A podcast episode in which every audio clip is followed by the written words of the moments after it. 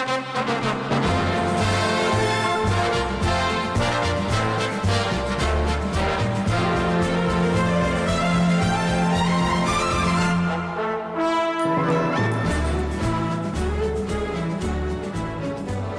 Grapple fans.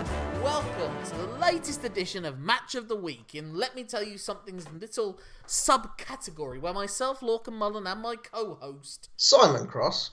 Take turns picking a match out of the history books of professional wrestling, and that archival choice will then be reappraised in the modern eye. And what are we looking at tonight, Simon? We've gone a little bit extreme with our choice. We've gone to Heatwave 1998, and we're watching a man who, ironically enough, has flames on his gear, Bam Bam Bigelow, take on Taz Yes. for the unofficial FTW title. So, Heatwave 98 is very often cited as the best pay per view that ECW ever put on. And there's at least one match on that show, and it was only a six match show, that I would definitely want to consider for a future episode as well between uh, Mike Awesome and Masato Tanaka. But what we're talking about today is Taz against Bam Bam Bigelow. He went on a bit of a Taz kick recently, Simon, and that's what's inspired this choice, yes? Still a little bit of it, yeah. Obviously, he's recently re-emerged in the wrestling world. You know, he's been brought to the forefront of my mind as a result. Mm. It's curious actually when you look back at it. I think you can see a lot of what became the indie wrestling scene of the early 2000s post ECW, post Invasion, you know, the formulation of Ring of Honor and PWG and all those sort of things in a lot of what Taz displayed. For example, there is a lot of Taz in Low Ki. What was more important was the influence, what Taz brought in was a much more explicit influence of MMA to pro wrestling. He popularized tapping out as a way of submitting within pro wrestling as well. Uh, Yeah. Something they allude to in this that Bam Bam Bigelow is he tapping or not? That that was like a point of contention in their previous match at Living Dangerously that spurred on this subsequent rematch about four or five months down the line. Uh, but also the incorporation of suplexes and taking Japanese wrestling as a point of influence in what you're doing. Like so much of Taz's arsenal is inspired by the New Japan and UWFI styles of strong style wrestling uh, mixed with shoot style from UWFI. So the Yeah. incorporation of those suplexes, like he said that uh, Hiroshi Hase was a direct influence in a lot of what he was doing with his suplexes as well. I think specifically the T-bone Tazplex, and of course that was the other thing that made Taz unique was that he would not bridge. There would never be suplexes for pins. There would be suplexes for maximum pain, which you're now seeing in Paul Heyman's subsequent protege of Brock Lesnar. Yeah, he, he's um, just gonna suplex you into submission if nothing He's just else. to chuck you about and then like hit the finisher. He's not doing it as like a quick, like nimble way of getting advantage. I don't want to say there's no technique, but the technique behind it's from a different brand. Like it's, it's a different type. Well, yeah, like there's no I need, mean. there's no need for bridging. That's obviously a Yeah. different kind of thing. So he's not trying to do like a perfect Curt Hennig fisherman suplex where the bridge is fantastic and he's bridging on his toes because he's not trying to hold them for the pin.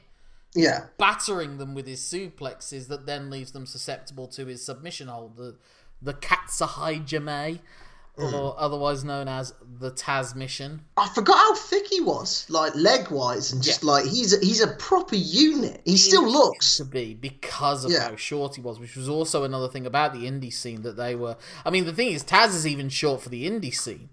Like Taz is barely uh, is probably about Tyler Bate height. People like Bryan Danielson and Low Ki would have a couple of inches on Taz, but because, like you say, he's thick, he's squat. That is just about believable that he can be this deadly killer. Because this was also at a time when UFC wasn't defined by weight classes either, and the dominant MMA fighter of the early years was Royce Gracie, who was Yeah, about five foot eleven and 170 pounds, and he was beating guys that were in different weight divisions to him in Dan Severn and Ken Shamrock and the like. Yeah. But oh, Royce Gracie was like you know a wizard, for want of a better term. But they deliberately, I mean, the Gracies deliberately chose a smaller fighter. Like they could have gone for Rickson, who's much bigger. Yeah. They deliberately went for Royce Gracie because they wanted to show how how superior their Brazilian Jiu Jitsu was, that size was ultimately overcome. But It wasn't immaterial, but it was nowhere near as important. yeah. But within that, though, Taz, whilst he does have those prototypical inspirations that the wrestlers on the indie scene would take and go further forward, and that very ultra serious Ring of Honor style, this is a sport presentation. Yeah. But within ECW, he was really an outlier. Whereas if he'd have dropped into Ring of Honor in 2003, he might not have been as good at the storytelling aspects of it as a lot of the other guys, but he could have more matches with guys like Samoa Joe and Bryan Danielson and Christopher Daniels and Low Ki and and CM Punk and Colt Cabana and, and all those guys, Nigel McGuinness, Chad Collyer, and he would have fit within that world. But he wouldn't necessarily have been as good as some of the people that took it on and improved upon it. Maybe, maybe not. You know, it's it's up in the air.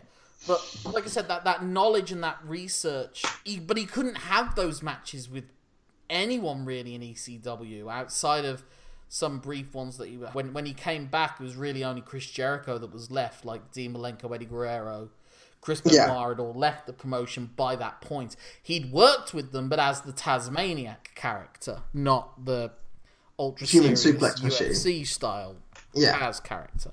It's a shame, really, because those na- names you've listed, I'd love to have seen like Taz take them on. Well, and weirdly- his WWF career was a bit.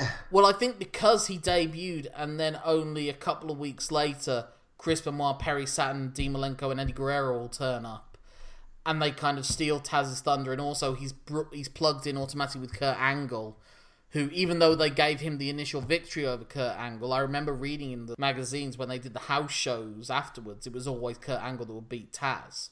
Yeah. So Taz got lost in that shuffle very quickly, and then because they want needed people for the hardcore championship, he became defined by that. And he just got lost in the shuffle. Then he had an injury, put on some weight, and it just and and just his size difference. Then when you put him in the WWE, was just too much for people, and just he hmm. wasn't a, a Vince McMahon creation. So all those things coalesced together that basically by mid 2001 he wasn't really a wrestler anymore he was able to take like i said that knowledge that he had and the seriousness that he approached it allowed him to become that color commentator because he was able to give that perspective and that expertise that you're seeing mm. in this day now with someone like Samoa Joe. They're able to give that color analyst role and do it differently, you know. And and he just he seemed to get. Apparently, he became a lot easier to deal with when he suddenly didn't have to take himself so seriously. Yeah. Like the story with Taz, like he would be annoyed if people saw him laugh. Like he, he kind of took the character super duper seriously, and he sort of believed his own hype, as they say. Hmm. I mean, it took a chastening experience of going to the WWF when you're just not that Yeah. guy anymore. yeah, I mean, like the crowd are really into him in this, and the size difference is a big factor as well because Bam Bam is, is a big dude. Yeah, but the thing with Bam Bam was also he was like Vader in that mold that he was the big guy that could move. You know, there, Yeah. there's a good reason that he was put in there with Lawrence Taylor for WrestleMania 11. He was big, so he kind of fit that bill of what the mainstream media would think a big, nasty wrestler would look like. Yeah. But he could move, so that means he could probably work around the limitations that Lawrence Taylor has. And also, he wasn't actually that high on the totem pole, so him losing to Lawrence Taylor didn't really hurt The WWE Federation. that much. But when he came, like his debut was organized and orchestrated by Paul Heyman back when he was like a nightclub promoter. Basically, the first event he ever promoted was the debut of Bam Bam Bigelow. And within a very short space of time, he was in the WWF. You know, they had, I don't know if you know this, the Bam Bam Bigelow was in the WWF briefly in the late 80s. I didn't know that. No. Yeah, yeah. He's at WrestleMania 4. He's in the WWF Championship tournament that Randy Savage wins. Ah. Yeah, yeah. He debuted, and they had this whole thing where he was built up for ages, and every single manager wanted him.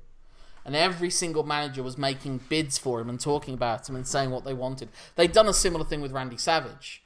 But whereas when Randy Savage turned down all the managers and brought out Miss Elizabeth, but he remained a heel, Bam Bam Bigelow turned down all the managers. Kind of surprisingly, that made him a guy who looks like that with a head tattoo. Uh, became a babyface immediately and had Oliver Humperdink as his manager. Right. the highlight the highlight of Bam Bam Bigelow's initial run was that he was in Hulk Hogan's team at the first ever Survivor Series. Uh, it was him, Hulk Hogan, Paul Orndorff, Ken Patera, and one other guy who I can't remember off the top of my head against Andre the Giant, Rick Rude, King Kong Bundy, One Man Gang, and Butch Reed. And Hogan got counted out so that the final story of the match was Bam Bam Bigelow on his own against three. He was against Bundy, One Man Gang, and Andre. And he was able to eliminate Bundy and One Man Gang before finally falling to Andre the Giant. So they obviously had big hopes for him. Yeah. But just a combination of things, injuries and everything, and he was he, he got knocked out the first round of the, the WrestleMania four tournament, and soon after that he was gone. He had a really successful run in New Japan around that time as well. He had a tag team with Big Van Vader, won the IWGP Tag Team titles. He did have a brief run in WCW, and well, Jim Crockett Promotions, had a feud with Barry Windham, bounced around, and then ended up finally coming back to the WWF in late '92, early '93, where he was a mainstay there for a couple of years afterwards. Obviously, had the WrestleMania match. Yeah. And then he left again. He kind of bounced out around all the places, and then he ended up in ECW. And you know, he was a really big get for ECW. He won the title briefly. He swapped it back and forth with uh, Shane Douglas, and he was like an either an enemy or an ally of Douglas throughout most of that run as well. Like he was part of the Triple Threat faction. Then he left. Then he rejoined them. Feuded with And that Taz. links into this. Yeah, and then he sort of became. He, so he was like the Arn Anderson to Douglas's Ric Flair, and Yeah. so Douglas essentially sicks him on Taz, and Taz at this point is like an unstoppable killing machine. Like he had been ever since he'd been brought back to after he returned to the promotion and was repackaged. And he won the ECW TV title from Shane Douglas, and then Shane Douglas went on to win the world title. So there was always that tension underneath that you know, the guy with the number two belt are beating the guy who has the number one belt for that number two belt. Yeah. So he's Taz is constantly saying, "I should be facing Shane Douglas for the world title," and that's they. Paul Heyman loves to stretch a story out to the point that then you know it becomes too little, too late a lot of the time. And so they had Bam Bam Bigelow be basically the first person to properly beat Taz, Yeah. as close as you got to fair and square, even though there was like a little bit of chicanery around it because they have him. He's got the the Tazmission on. He's on jumped on the back of Bigelow. He's got the Tazmission on. It looks like Bam Bam's tapping on his wrist, but the referee doesn't see that. He falls back. Ring f- collapses underneath them, so there's just this hole in the ring. This was before WWE did the same thing a couple of times. I think they probably took this as an inspiration. You know, like a, a freak accident's occurred. Yeah. Bigelow, because he was on top, Gets a pin. Taz gets well, no. Bigelow comes like crawls out of the hole, pulls Taz up from out of the hole. Taz is out of it entirely, pins him, wins the TV title. Very soon after that, drops it to Rob Van Dam, which kicks off Rob Van Dam's two-year run with the belt as well. Yeah. So that's what's led up to this match. Like the whole thing about Taz is he takes himself very seriously. After Bigelow beats him, he comes out and he says, "No excuses. You beat me. Shake my hand." Yeah. He's got this whole big again, like Ring of Honor kind of took that on as well. Like the importance of shaking his hands. Like when he beat Sabu at Barely Legal, he wanted to shake Sabu's hand and that'd be the end of it, but that then led to a heel turn by Sabu on Taz. Cool things about ECW was they had these defined characters. They always had a number, but they actually usually kept them out of their own little orbits, you know? Like, it was very hmm. rare. Like, during Taz's entire run, he basically n- almost never encountered Raven, or he almost never encountered the Sandman. Actually, when he goes to shake Bam Bam Bigelow's hand, it's in a match with the Sandman. Bigelow's about to wrestle the Sandman. And so Sandman stops Taz after he's leaving and says, I admire that. I don't like you, but I admire that. So Taz is really well defined by these relationships with Sabu, with Shane Douglas, and with Bam Bam Bigelow going into this one. But it's now like one of the reasons that now Taz doesn't have the TV title. He can concentrate on the world title. But again, Shane Douglas is putting that roadblock in front of him. You've got to get through Bam Bam Bigelow to get to me. Yeah. And Shane, let's just uh, uh, just a quick aside. On commentary, he is really good in this match. I really things- enjoyed Shane's commentary. One of the things that's really interesting when you look at 1998 Shane Douglas, and then you look at 1999 Triple H, where he's trying to like make that step towards becoming like proto game Triple H. Yeah. There are so many similarities, not just in the way that they talk, but the way that they dress. Shane Douglas is wearing like a hat, leather hats, and Triple H is wearing the exact same hat when he does that run. I don't know if Triple H was aware of it. It seems too similar, Similar. for him not to have been at least aware of. Whilst Shane Douglas had Francine, which was very different to having Chyna, but it was still a similar kind of. It was a valet. It was well. a different valet, but yeah. But Shane Douglas is sort of that um, world champion. I mean, the whole thing about Shane Douglas is he was defined in ECW as his hatred of Ric Flair and trying to be the, you know, this is where the true champion should have been. Like he was been the champion if it weren't for the politics. Yeah. So you know, this is where he is. And I never really Shane. I got the presentation, but I was I've never seen a Shane Douglas match outside of maybe some of the stuff he did with Ricky Steamboat against the Hollywood Blondes that I loved. His finisher was a belly to belly suplex. And until Bayley, no one else has really ever done that well, you know. Yeah. But oh, I, I, I remember he had a match with Pitbull number two at the Barely Legal '97 that I fucking hated. Shane Douglas also was like the high school jock and everything. And like I said, it's like it's like the gang leader that's got his muscle, and that's what Bam Bam Bigelow is. Yeah. So we get to this match, and like I said, I'd never ever really got super into ECW. I liked it, but I never. I was never one of the Kool Aid drinkers, as as Eric Bischoff would accuse a lot of ECW fans of being. Uh, how about you? What was always? I mean, I well obviously would have known it through second hand, I guess. Legend, yeah yeah. I, I mean I'm six when when this match takes place for the first time. I, I didn't really know a lot of the original stuff, truth be told, and one of the things I'm looking forward to with this is is seeing some of it. So why did you specifically want to go with Taz Bigelow? I, I I'd heard a lot about it. It's like where the where the first time specific spots happen. The, the ring collapsing and everything. Yeah, um, I've wanted to see more of Bam Bam because I know of his athleticism, despite him being uh, a big man. And as you alluded to earlier, I'm currently like you know really into Taz at the minute. So I was wanting to see Taz at his peak. Yeah. Well, if you want to see an example of the future indie stylings of wrestling, you've got it within the first 30 seconds of this match, where uh, Bam Bam Bigelow hits Taz with a big powerbomb and Taz immediately pops up from it. Yeah. Goes, Fuck you! Gives And then just, like, finger. Massive judo throw off the back of it as well. He like slings Bam Bam around like he's a piece of luggage. Yeah, but that was really like obviously he must have had a, a, a judo background as well. So it was all the MMA promo mix. You know, he like would enter the ring with a towel wrapped around his head. Uh, he used to have this whole Team Taz thing because he was also the trainer at the ECW school Ah, um, with Perry Saturn, and so they would take these trainees and they'd be like his Team Taz accompanying him. He was managed by Bill Alfonso to begin with, with the whistle. Obviously, that was where the whistle coach thing came from. ah, okay. Then Alfonso abandoned him at Barely Legal and went with Sabu and Rob Van Dam. Yeah, so the whole presentation of it was like that.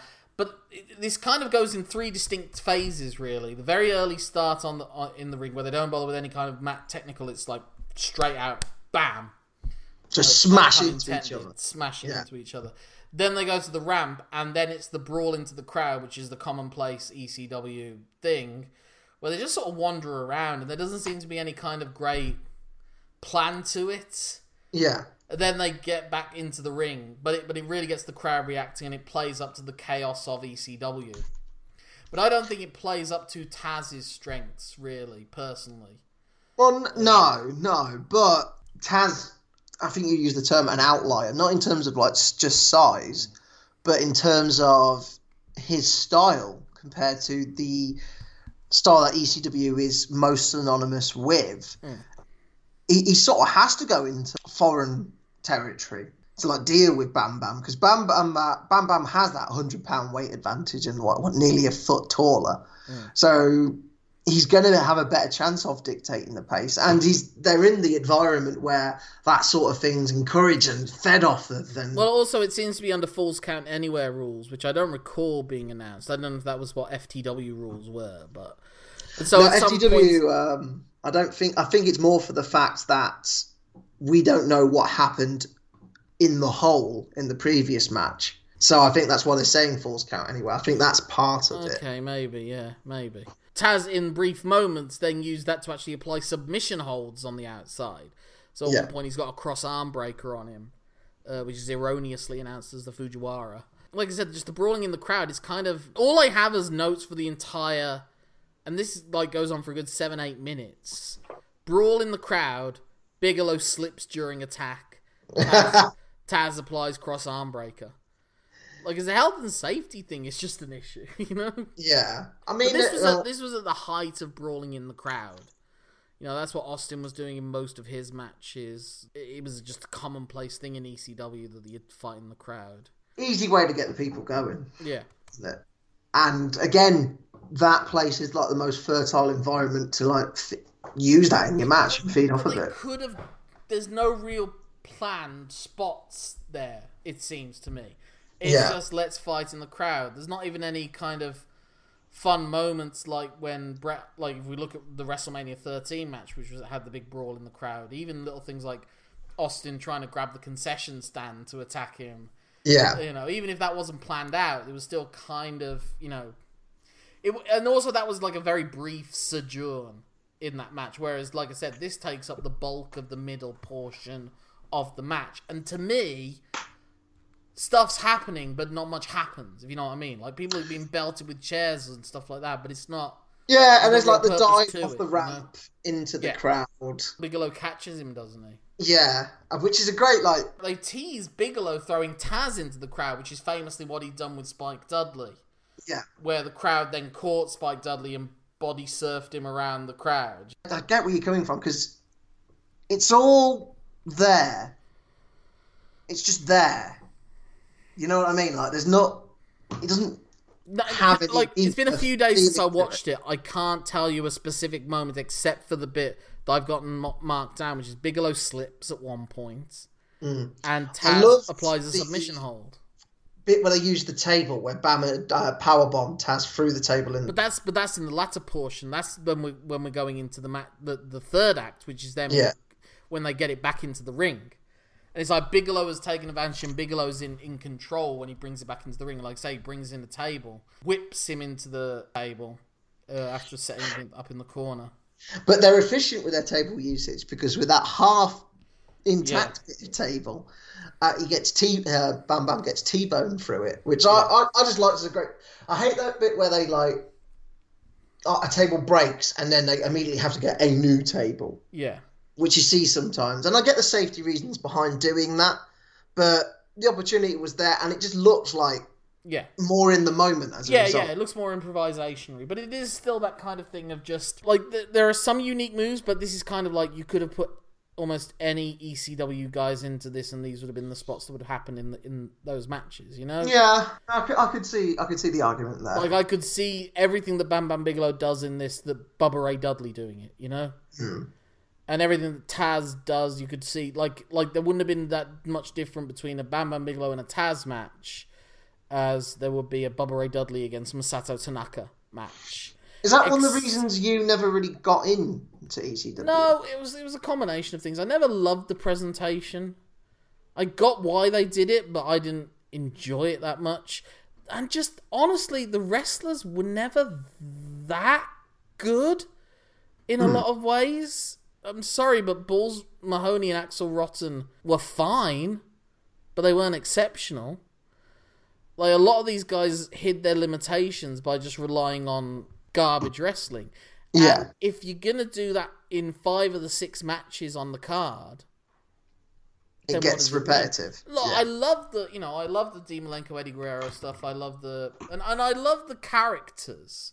yeah. And in that sense, I did like the presentation in a different way. I always enjoyed the presentation of Sabu. The the present, you know, I bought the the hype around Taz, and he did seem like a fucking badass um, until he comes to WWE, and then just he can't stand out in the land of the giants as much. Yeah.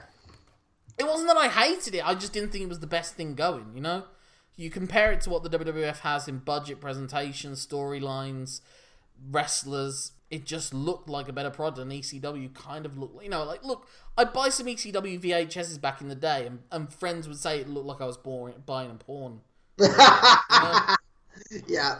Especially when they have names like Big Ass Extreme Bash and, Yeah, ba- that- that- and Barely Legal. into a uh, few different categories. That type, those So I get, I get why ECW like it's kind of like I like some heavy metal, but I don't like it as much as I like other genres of music. But I but I also appreciate the, the musicianship behind heavy metal more than I maybe enjoy the music.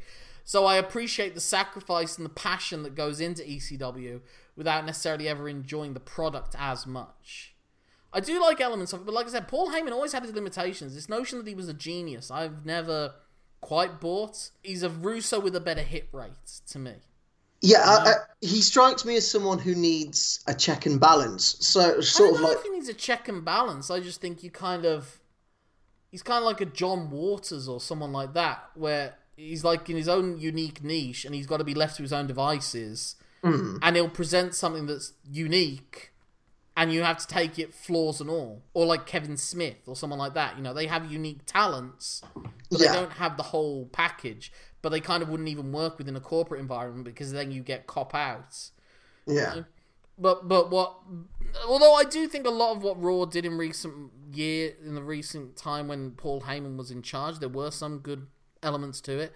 Funnily enough, I always thought that in the build up, especially the Edge Randy Orton storyline, although apparently that was a lot Edge and Randy Orton getting to just do what they want.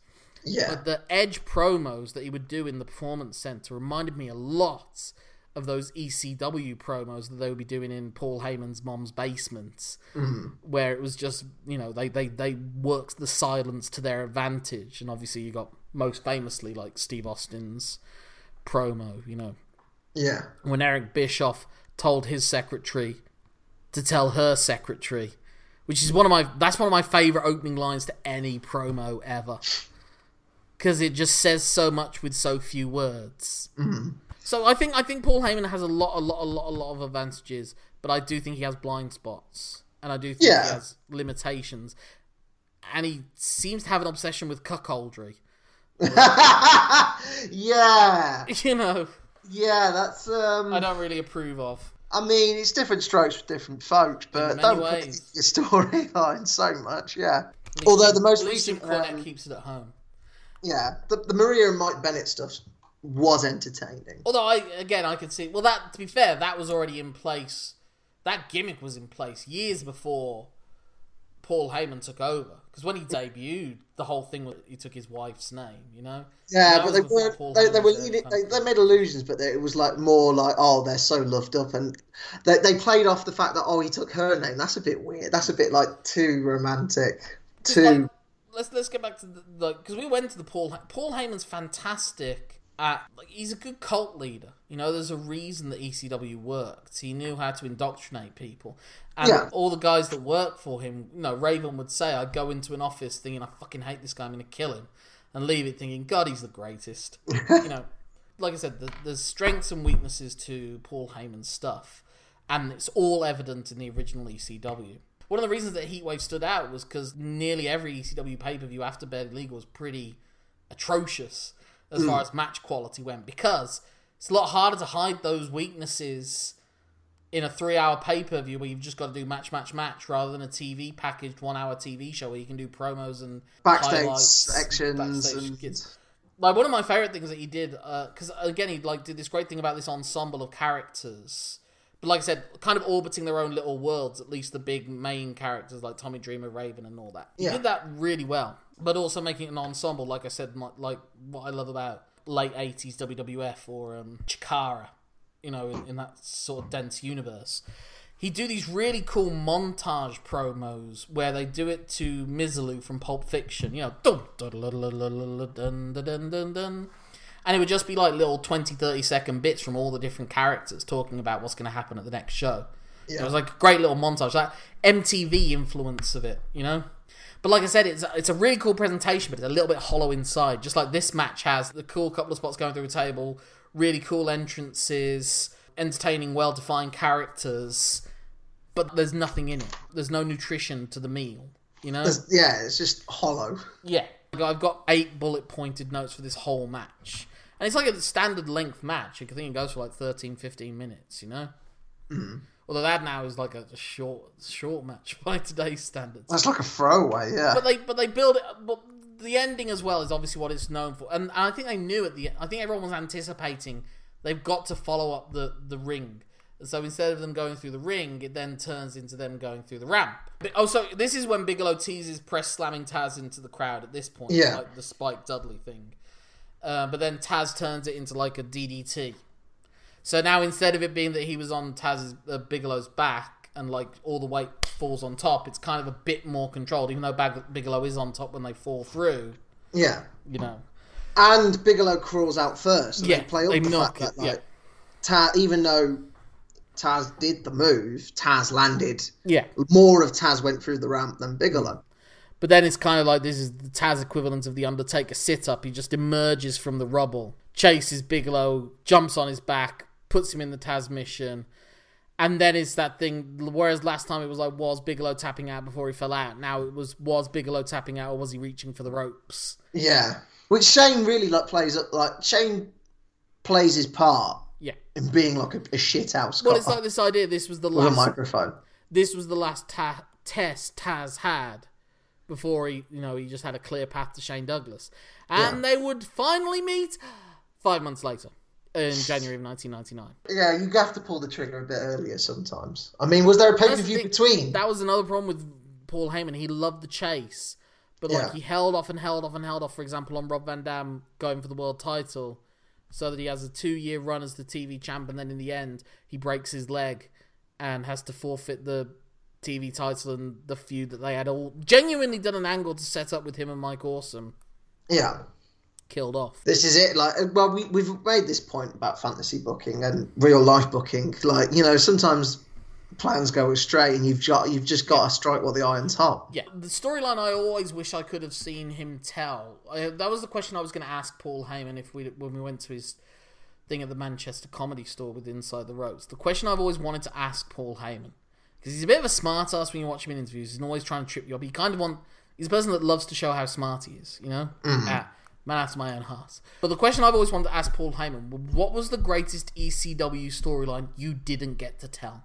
And I think it would have been either Rob Van Dam winning the title, or more likely, I think the storyline he had set up for 1999 with Terry Funk and Tommy Dreamer, where Terry Funk actually turned heel on Tommy Dreamer and aligned himself with Justin Credible.